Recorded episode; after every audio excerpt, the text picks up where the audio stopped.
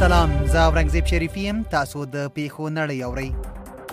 بي بي سي د افغانستان د کورنیو چارو وزارت وايي تر راتلونکو دریو میاشتو پورې د محلي پولیسو جوړښت له منځه وړي د کورنیو چارو وزارت وایي چې له څلورویشت سره محلي پولیسو څخه ځینې به یې په ملي اردو کې جذب شي پاتې نور به هم له ملي پولیسو سره یو ځای کړی شي او ځینې به په کور کې نه وي د رسنیو د رپورټونو پر بنسټ د پنځشنبه په ورځ یو ځل بیا د لوی جرګې په تالار کې د مجاهدینو لخوا د پخوانی ولسمشر ډاکټر نجیب الله د څلوریشتم تلین مخه ونیول شوه الجزیره په داسې حال کې چې د ارمنیا او آذربایجان ترمنځ د ناګورنو کاراباخ سیمې پر سر جګړه پنځمې ورځې ته ولاړه دواړو هیوادونو د نړیوالو د اوربند او سولې غوښتنې رد کړې دي بي بي سي د افغانستان لویدیځ ته په هرات کې چارواکي وایي د کندهار هرات او هرات اسلام کلا پر لوی لار د دوو ټرافیکي پیښو لامل 14 کسان وژل شوي او 11 نور ټپيان دي الجزیره وروسته لدې چې بحرین او عربي اماراتو اسرایل سره د سیاسي اړیکو نورمالولو هوکړه لیک لاسلیک کړ لبنان هم وروسته ل دریو لسیزو اسرایل سره